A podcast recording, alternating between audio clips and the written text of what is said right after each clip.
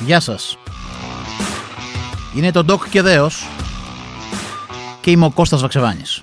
Θα δούνε πότε τι σημαίνει τάγματα εφόδου, τι σημαίνει μάχη, τι σημαίνει αγώνα, τι σημαίνει οι ψυχολόγοι να αγωνίζονται κάτω το μόνο. Αυτό που μόλις ακούσατε ήταν η φωνή του φιρερίσκου της Ελλάδας. Του Νίκου Μιχαρολιάκου, ο οποίος δικάζεται για τα εγκλήματα της Χρυσής Αυγής. Θα σας πάω 30 χρόνια πίσω.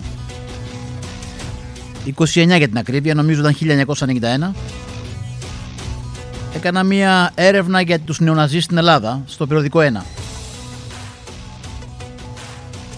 Και συνάντησα τον Νίκο Μιχαλολιάκο. Στα γραφεία της Οδού Κεφαλινίας, στο κέντρο της Αθήνας. Τα πρώτα νομίζω γραφεία της Χρυσής Αυγής πριν γίνει Εβραίος γνωστή. Χτύπησα την πόρτα, άνοιξε και με υποδέχθηκε ένας τύπος ο οποίος αφού χτύπησε το πόδι δυνατά στο πάτωμα σήκωσε το χέρι και με χαιρέτησε με ένα ζεστικό χαιρετισμό. Συγκλονιστική και αντριχιαστική εμπειρία για ένα δημοσιογράφο 25 ετών τότε. Αυτή ήταν η επαφή με τον Νίκο Μιχαλολιάκο. Αργότερα η Ελλάδα ολόκληρη ήρθε σε επαφή με τον Νίκο Μιχαλολιάκο σε τέτοιο βαθμό που κάτι εκατοντάδες χιλιάδες άνθρωποι τον ψήφισαν κιόλας. Τέτοια επαφή. Στενή και επικίνδυνη.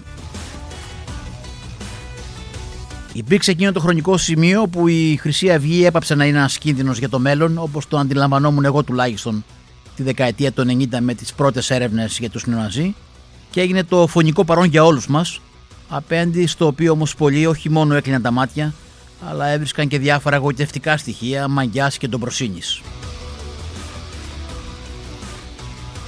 Θυμάστε εκείνα τα ρεπορτάζ του πρώτου θέματος με τη γιαγιά που την περνούσαν οι χρυσαυγίτες στο δρόμο γιατί φοβόταν την εγκληματικότητα των αλλοδαπών κάπου εκεί στα κάτω πατήσια. Η γιαγιά ήταν ε, γιαγιά κάποιου στελέχους της Χρυσής Αυγής, αλλά το πρώτο θέμα εμφάνιζε την εγκληματικότητα, την επικίνδυνη εγκληματικότητα των αλλοδαπών στην ε, Αθήνα και έβρισκε ως λύση αυτούς τους προσκόπους της Χρυσής Αυγής. Θυμάστε από το ίδιο έντυπο τα τατουάζ και τις ερωτικές περιπέτειες του Κασιδιάρη εν είδη lifestyle; Πρέπει να τα θυμάστε, δεν πρέπει να τα ξεχνάτε. Μήπως θυμάστε τον Σταύρο Θεοδωράκη ως δημοσιογράφο πριν γίνει πολιτικός αρχικός κόμματος να ακίζεται με τον Μιχαλολιάκο κρατώντας λατρευτικά την κούπα με τα σήματα της χρυσής Αυγής στα χέρια του. Να τα θυμάστε όλα αυτά. Μήπως έχετε ξεχάσει καλλιτέχνες. Τώρα πρόχειρα θυμάμαι το Γιάννη Μπέζο. Να βλέπεις το χαστούκι που έδωσε ο Κασιδιάρης στην Κανέλη στο στούντιο. Το χαστούκι ενάντια στο σύστημα. Υπάρχουν πολλά που πρέπει να θυμάται κάποιος και να μην ξεχνά. Αλλά το κύριο που πρέπει να θυμάται είναι πως για να αναπτυχθεί και να πείσει ο ναζισμός χρειάζονται πάντα αυτοί που τον απενοχοποιούν, που τον φτιασιδώνουν, που φτιάχνουν την αποτρόπιη μορφή του και κρύβουν τα εγκληματικά στοιχεία για να κάνουν το κομμάτι τους. Πριν παρελάσει ο ναζισμός με σβάστηκες, κυκλοφορεί ανάμεσά μας με τις σημαίες μιας ψευδούς αναγκαιότητας που έρχεται για να τιμωρήσει το κακό όπως λένε. Το κακό της κοινωνίας, το κακό στην κοινωνία, το κακό με τους πολιτικούς.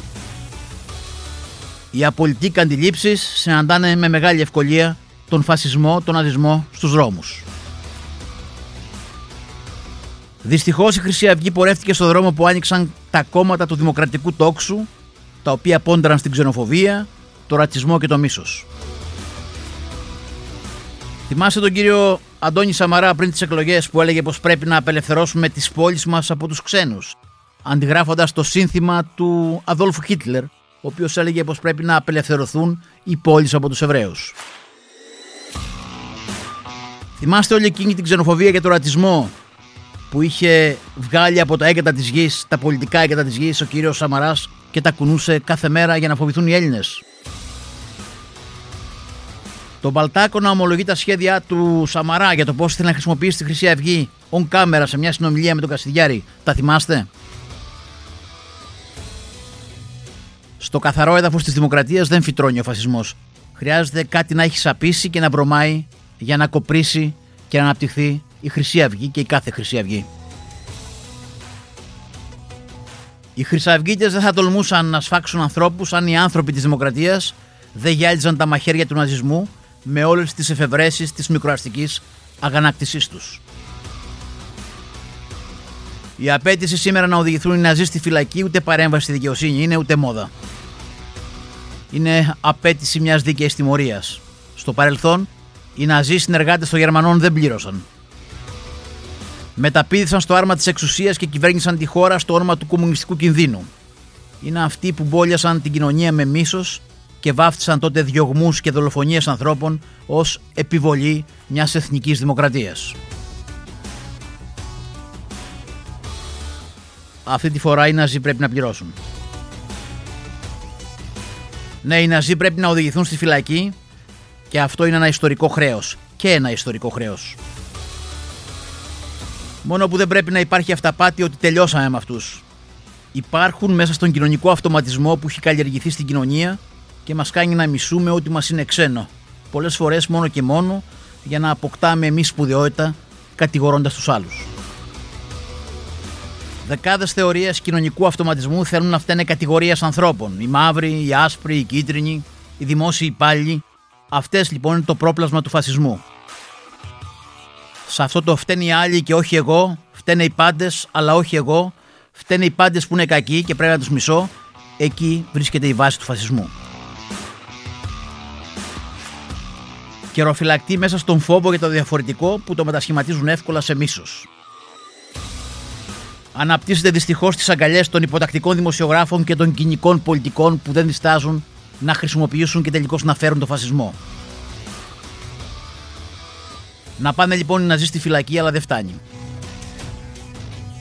Πρέπει να κατέβουν και οι λάγνοι υποστηρικτές τους από τα υπουργεία και τις κυβερνητικές θέσεις, από τις θέσεις ευθύνης όπου κλωσάνε το αυγό του φιδιού, κάνοντας τις κότες. Οι Ναζί στη φυλακή η δημοκρατία σε επιφυλακή. Με απέτηση πάντα. Σας χαιρετώ.